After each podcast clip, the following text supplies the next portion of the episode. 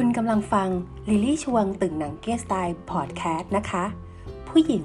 ที่อยากเรียนรู้ชีวิตที่ผ่านมาในอดีต ปัจจุบันที่กำลังดำเนินอยู่ และอนาคตที่กำลังจะไปถึง เดิมพันด้วยลมหายใจที่มีอยู่ และเชื่อว่าพอดแคสต์จะเยียวยาทุกสิ่ง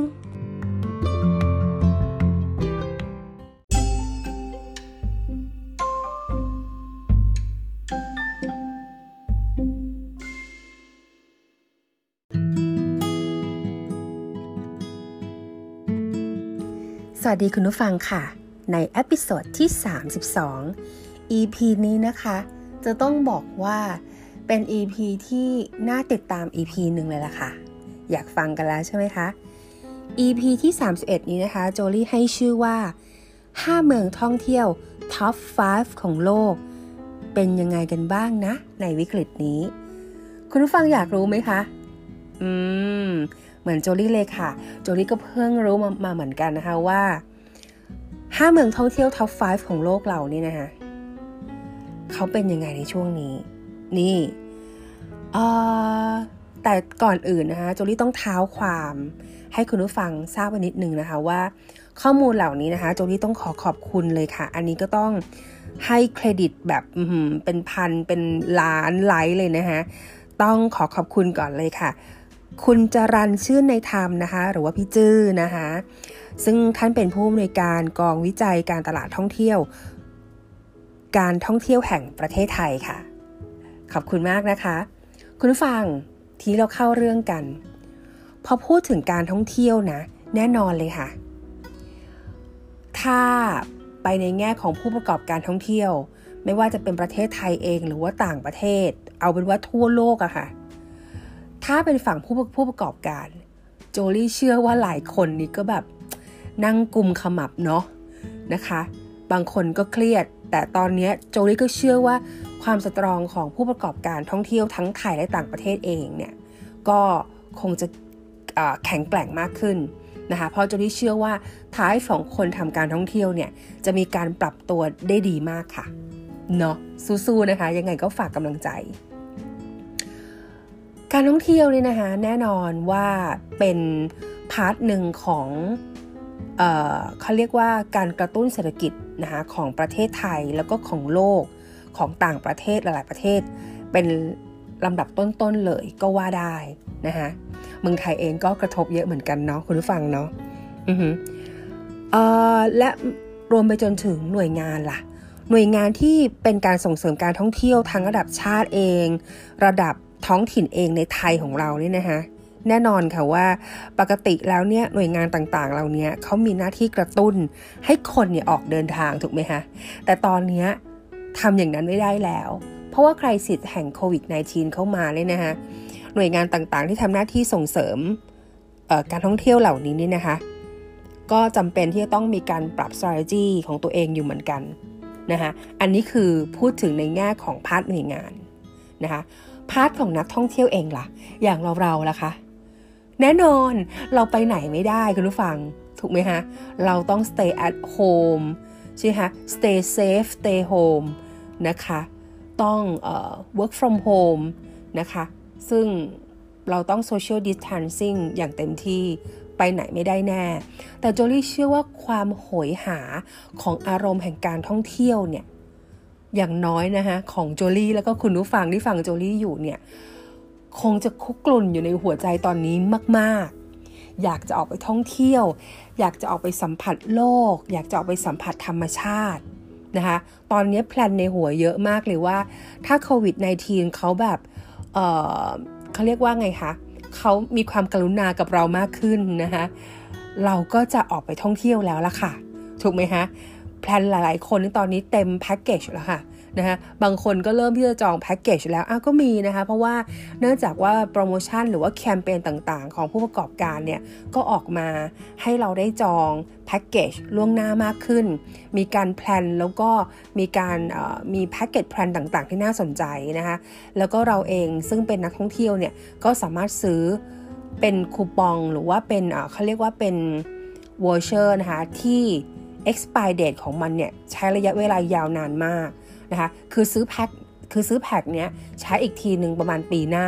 ก็ยังไม่หมดอะไรอย่างนี้เป็นต้นนะคะ ซึ่งอันนี้ก็โอ้ทุกคนก็ plan กันไปเยอะ เพราะฉะนั้นแล้วนะคะ เราพูดถึงวงการแห่งการท่องเที่ยวนะคะ เราพูดถึง part เนี้ย โอ้โห part นี้มันถูกกระทบไปเยอะแยะมากมาย หลายส่วนไม่ว่าจะเป็นผู้ประกอบการที่โจลี่พูดถึงไปแล้ว ไม่ว่าจะเป็นหน่วยงานที่มีการส่งเสริมการท่องเที่ยวทั้งระดับชาติ แล้วก็ระดับท้องถิ่นของประเทศไทยเอง แล้วก็ต่างประเทศ หรือว่าทั่วโลกเลย และหรือเราค่ะ ซึ่งเป็นนักท่องเที่ยวเองเช่นเดียวกันนะคะเพราะว่าการท่องเที่ยวเนี่ยนะคะเป็นอะไรที่กระตุ้นเศรษฐกิจเป็นเออเขาเรียกว่าเป็นเป็นหน่วยหนึ่ง part หนึ่ง เลยนะคะที่เป็นการกระตุ้นตัวเลขทางเศรษฐกิจของทุกประเทศ รวมทั้งไทยเราเองด้วยนะคะอันนี้คือโจลี่ introนะคะ intro เพื่อจะให้เข้ากับ content ที่โจลี่จะนำมาเสนอใน EP นี้คุณผู้ฟัง แต่เชื่อเถอะว่าน่าสนใจแน่นอนนะคะน่าสนใจแน่นอนนะคะอะฮะทีนี้ก่อนจะเข้าไปในเนื้อหาที่บอกอที่โจลี่ได้บอกไว้ข้างต้นว่า อยากจะรู้ไหมว่าไอ้เจ้าห้าเมืองท่องเที่ยว top five ของโลกเนี่ย เขาเป็นยังไงกันบ้าง อยากรู้ไหมว่า 5 ประเทศtop 5 5เมืองท่องเที่ยว top 5ที่พูดถึงเนี่ยมีที่ไหนกันบ้าง เออาเออาหรือจะมีในไทยบ้างไหม เดี๋ยวลุ้นกันนะคะเดี๋ยวทุกคนจะได้รู้ เดี๋ยวทุกคนจะได้รู้นะคะจริง ๆ แล้วเนี่ยนะคะ ธุรกิจการท่องเที่ยวในไทย แล้วก็ต่างประเทศเองอย่างอย่างที่โจลี่บอกค่ะ ทุกฝ่ายปรับตัวกันสุดฤทธิ์สุดเดชนะคะ แต่การปรับตัวนี้ก็จะเป็นการปรับตัวที่นำไปสู่การพัฒนาในอนาคตต่อไป เมื่อสถานการณ์มันดีขึ้นโจลี่เชื่ออย่างนั้นนะคะ แล้วเราเองก็ต้องเชื่อแบบนั้นด้วยนะคะนะคะโอเค เบื้องต้นค่ะโจลี่ได้ข้อมูลนะคะที่น่าสนใจนะคะของทางหน่วยงานหนึ่งเมื่อกี้ที่โจลี่พูดไปแล้วนะคะ ซึ่งเขาก็จะมีเพจที่ชื่อว่าว้าวไทยแลนด์นะคะเป็นเพจที่ทุกคนนะคะเข้าไปติดตามได้เลยนะคะ ใครที่ชอบเดินทาง ใครที่เป็นผู้ประกอบการยิ่งเป็นผู้ประกอบการ ยิ่งต้องไป follow หรือกดไลค์เพจว้าวไทยแลนด์เอาไว้นะคะเพราะว่าทางผู้อำนวยการการผู้อำนวยการนะคะกองวิจัยการตลาดท่องเที่ยวนะคะหรือว่าพี่จื้อนะคะคุณจรันชื่นในธรรมเนี่ยนะคะกับทีมนะคะโอ้โหได้ทำแบบข้อมูลที่น่าสนใจให้กับผู้ประกอบการนะคะเยอะมาก นะคะได้รับข้อมูลเหล่านี้แล้วก็เอาไป adapt apply นะคะกับธุรกิจของตัวเองนะคะที่ตอนนี้พักอยู่พักอยู่พักก่อนนะคะและอนาคตก็จะฟื้นตัวกลับมาได้ ต้องเชื่อมั่นแบบนั้นนะคะ ก็สามารถเข้าไป follow page นี้ได้เลย wow Thailand ค่ะ พิมพ์ w o w นะคะแล้วก็ไทยแลนด์เลยค่ะ เข้าไปเลยสำหรับในส่วนของนักท่องเที่ยวเอง หรือว่าเราเราเองนะคะ คุณผู้ฟังก็ไป follow ได้ มีข้อมูลที่น่าสนใจเยอะมากทีเดียวนะคะ ทีนี้นะคะ ทีนี้ต้องเข้าเรื่องแล้วล่ะค่ะ ต้องเข้าเรื่องแล้วเมื่อกี้โจลี่พูดให้ฟังแล้ว intro ให้ฟังแล้วว่า แน่นอนว่าผลที่เกิดขึ้นจาก crisis นี้นะคะก็จะไปกระทบใน part ต่างๆ ผู้ประกอบการเองหน่วยงานสนับสนุนต่างๆ และรวมไปจนถึงเราเอง ซึ่งเป็นนักท่องเที่ยวใช่ไหมคะก็กระทบหมดนะคะแต่ยังมีอีกเรื่องหนึ่งค่ะ ที่เมื่อ crisis มากระทบด้วยเช่นเดียวกัน และเป็นการกระทบที่ เป็น center หลักเลยของเรื่องนี้ค่ะ นั่นคือเมืองท่องเที่ยวค่ะ แต่วันนี้โจลี่จะแค่ ranking เขานะคะให้อยู่ใน 5 เมือง top 5 ของโลกเท่านั้นนะคะ เป็น top 5 เมืองท่องเที่ยวของโลกเท่านั้น อยากรู้ไหมคะ โจลี่ได้ข้อมูลดีๆนะคะ จากเพจว้าวไทยแลนด์นี่แหละค่ะที่น่าสนใจ เดี๋ยวจะมาแชร์ให้เลยค่ะ อยากรู้แล้วใช่ไหมคะ ถ้าอย่างนั้นนะคะโจลี่ขอเริ่มในลำดับที่ 5 กันก่อนแล้วกัน แล้วก็เริ่มไล่ไปจนถึงท็อป 5 ข้างบนแล้วกันนะคะอะโอเค ในส่วนของประเทศต่างๆ เหล่านี้ที่โจลี่จะให้ข้อมูลคุณผู้ฟังใน EP นี้นะคะ น่าสนใจมาก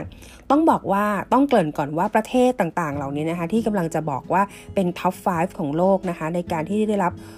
ผลกระทบต่างๆ ที่โจลี่บอกนี่นะคะ จริงๆ แล้วนี่นะคะ5 ประเทศเนี่ยเป็น 5 ประเทศที่เป็นเมืองท่องเที่ยวที่เรียกได้ว่าเป็น over tourism ค่ะ over tourism นะคะ ซึ่งเป็น over tourism สุดๆ เลย ในช่วงที่เป็นสถานการณ์ปกติอยู่ ในอดีตที่ผ่านมาอดีตก็คือเมื่อประมาณเดือน 2 เดือนที่แล้วนะคะแล้วก็โอ้ยอดีตไปหลังจากนั้นเลยนะคะซึ่งแน่นอนว่าประเทศต่างๆ เหล่านี้ที่จะพูดถึงเนี่ย เป็นประเทศที่มีความ over tourism มากๆนะคะพอโควิด -19 มากระทบกับเขายังไงบ้าง เราเริ่มกันที่ลำดับที่ 5 ค่ะ ลำดับที่ 5 นะคะ ของประเทศที่เป็น over tourism นะคะ เป็นเมืองแห่งการท่องเที่ยวที่ได้รับผลกระทบ ลำดับที่ 5 ค่ะ จัดลำดับให้กับสหราชอาณาจักรค่ะ คุณผู้ฟัง สหราชอาณาจักรนะในอดีตนะคุณผู้ฟังนะ ก่อนที่โควิดเอ่อคริสิสจะมาเนี่ยนะฮะในอดีตเนี่ยสหราชอาณาจักรนะคะเป็นเมือง ท่องเที่ยวที่มีจำนวนนักท่องเที่ยวสูงถึง 39 ล้านคนต่อปีคุณผู้ฟัง ฮัลโหล เยอะมากนะคะแล้วก็ในแต่ละปีนะคะที่สหรัฐอาณาจักรเนี่ยนะคะก็มีสัตว์ป่านะคะล้มตายจากอุบัติเหตุท้องถนนเนี่ยกว่า 3 0 0แสนตัว คุณผู้ฟังคิดดู อันนี้คือสหรัฐอาณาจักรก่อนที่โควิด -19 คริสิจะถือกำเนิดเกิดขึ้น หลังจากคริสินี้เกิดขึ้น สหรัฐอาณาจักรซึ่งเป็นท็อป 5 อันดับที่ 5 นะคะ ของเมืองท่องเที่ยวที่เป็น over tourism เกิดอะไรขึ้นคะ วิกฤต -19 วิกฤตของโควิด -19 เกิดขึ้น สหรัฐอาณาจักรกลายเป็นประเทศที่ พบเห็นนกยูงเดินเล่นในเวลส์ค่ะเตาะแตะเตาะแตะน่ารักอย่างนี้คุณผู้ฟังนะคะแล้วก็ ปัญหาอาชญากรรมของสหรัฐอาณาจักรลดลงกว่า 28%ด้วยอะอันนี้ข้อดี อันนี้เป็นเรื่องที่ดีนะคะ และสหรัฐอาณาจักรนะคะ ถนนแอปเบโรดได้รับการซ่อมแซมมากขึ้น นี่คือสิ่งที่เกิดขึ้นกับสหรัฐอาณาจักรนะคะ ซึ่งเป็นเมืองแห่งการท่องเที่ยวที่ over tourism อันดับที่ 5 ค่ะ เราต่อกันที่ลำดับที่ 4 ค่ะ ลำดับที่ 4 เป็นลำดับ ของประเทศ และเมืองการท่องเที่ยวที่คุณผู้ฟังคุ้นมาก ใกล้ชิดมาก และโจลี่เองก็ใกล้ชิดมากๆด้วยนะคะนั่นคือภูเก็ตประเทศไทยค่ะภูเก็ตประเทศไทยนะคะในอดีตของเราเนี่ยนะคะจำนวนนักท่องเที่ยวสูงถึง 9.2 ล้านคนต่อปีเลยนะคะ แล้วก็ชายหาดแล้วก็ท้องทะเลนะคะ เต็มไปด้วยขยะพลาสติก อันนี้จริงนะคะ อันนี้จริง นะคะภูเก็ตประเทศไทยนะคะที่ผ่านมาเนี่ยนะคะจะมีสิ่งมีชีวิตทางทะเลเนี่ยลดน้อยลงมากๆเลย แล้วพอโควิด -19 crisis ได้เข้ามา ภูเก็ตประเทศไทยเรานะคะ เต่ามะเฟืองค่ะ ขึ้นมาวางไข่ตามแนวชายฝั่งอันดามันจังหวัดภูเก็ต และพังงามากขึ้น โอ้โห นี่คือสิ่งที่เกิดขึ้น หลังจากที่วิกฤตของ 19โควิด -19 ถือกำเนิดเกิดขึ้นนะคะและภูเก็ตประเทศไทย พบเห็นวานบรูด้าและวานโอมูระบ่อยขึ้น โอ้โห คุณผู้ฟังน่าสนใจค่ะ ไปลำดับที่ 3 กันดีกว่าค่ะ ลำดับที่ 3 นะคะ เมืองท่องเที่ยวท็อป 5 ของโลกที่ over tourism ในอดีตเป็นยังไง ลำดับที่ 3 ให้กับประเทศนิวเดลีประเทศอินเดียค่ะนิวเดลีประเทศอินเดียนะคะที่ผ่านมาต้องบอกเลยว่าจำนวนนักท่องเที่ยวสูงถึง 2.7 ล้านคน อันนี้เป็นตัวเลขในปี 2018 นะคุณฟัง แล้วค่าเฉลี่ย PM 2.5 ในนิวเดลีประเทศอินเดียนะคะ สูงสุดถึง 110.2 มิลลิกรัมค่ะ อันนี้นะคะเป็นข้อมูลในปี 2019 นิวเดลีประเทศอินเดีย กลายเป็นมหานครที่มีมลภาวะมากที่สุดของโลกค่ะ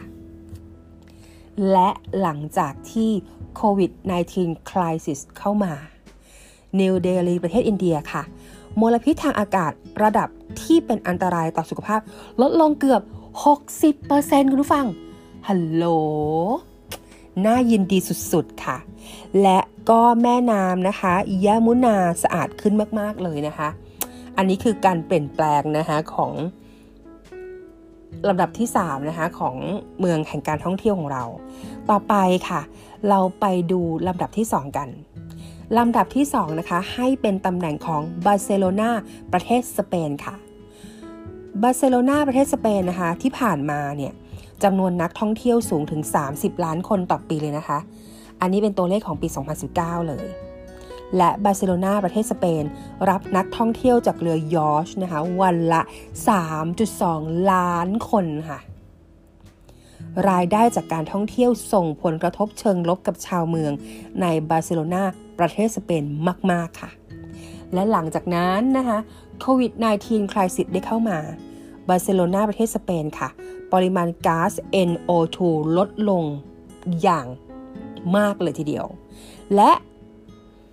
บาร์เซโลนาประเทศสเปนค่ะ มีเจ้าน้องหมูป่านะคะ เข้ามาสำรวจเมืองที่ไร้คนมากขึ้น โอ้ยคงจะเดินกันน่ารักชิวนะคะ เจ้าหมูป่าน้อยนะคะ ที่บาร์เซโลนาประเทศสเปน โอเคค่ะ ทีนี้ค่ะ เราไป top เลยค่ะ เราไป top 5 ลำดับที่ 1 ค่ะ ของ เมืองท่องเที่ยวนะคะที่เป็น over tourism นะคะ ไปดูกันค่ะ